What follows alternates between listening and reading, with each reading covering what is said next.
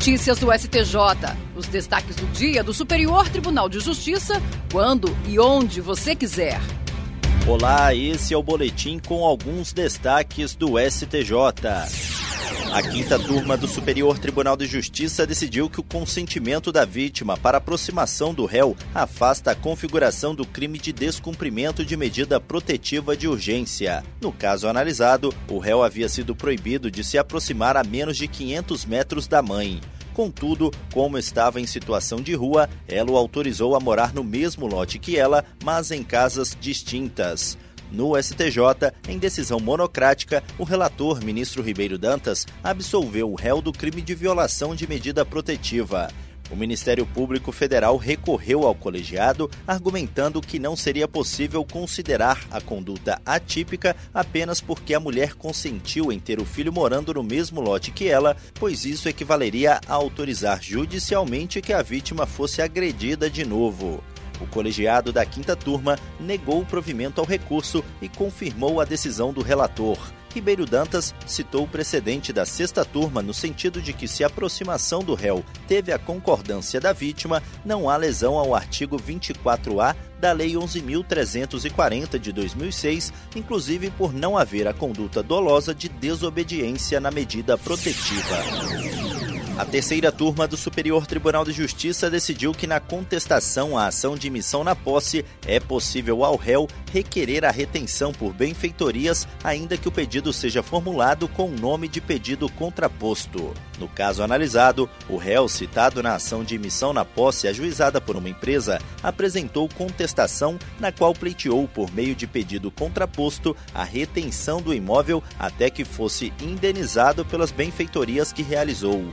A sentença julgou parcialmente procedentes os pedidos da autora e procedente o pedido contraposto de retenção e indenização das benfeitorias. O Tribunal de Justiça de Minas Gerais negou o provimento à apelação da empresa, que recorreu ao STJ alegando que não é possível a formulação de pedido contraposto na ação de imissão na posse. O colegiado da terceira turma negou o provimento ao recurso.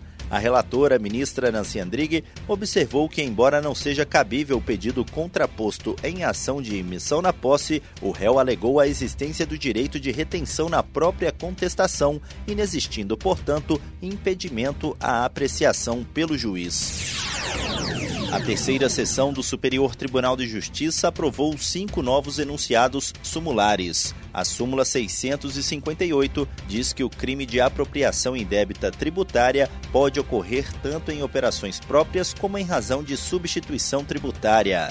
A súmula 659 dispõe que a fração de aumento em razão da prática de crime continuado deve ser fixada de acordo com o número de delitos cometidos, aplicando-se 1/6 pela prática de 2 infrações, 1/5 para 3, 1/4 para 4, 1/3 para 5, meio para 6 e 2/3 para 7 ou mais infrações. Outro enunciado aprovado, a súmula 660, diz que a posse pelo apenado de aparelho celular ou de seus componentes essenciais constitui falta grave. Já a súmula 661 prevê que a falta grave prescinde de perícia do celular apreendido ou de seus componentes essenciais. E, por fim, a súmula 662 indica que, para a prorrogação do prazo de permanência no sistema penitenciário federal, é prescindível a ocorrência de fato novo, basta constar em decisão fundamentada a persistência dos motivos que ensejaram a transferência inicial do preso.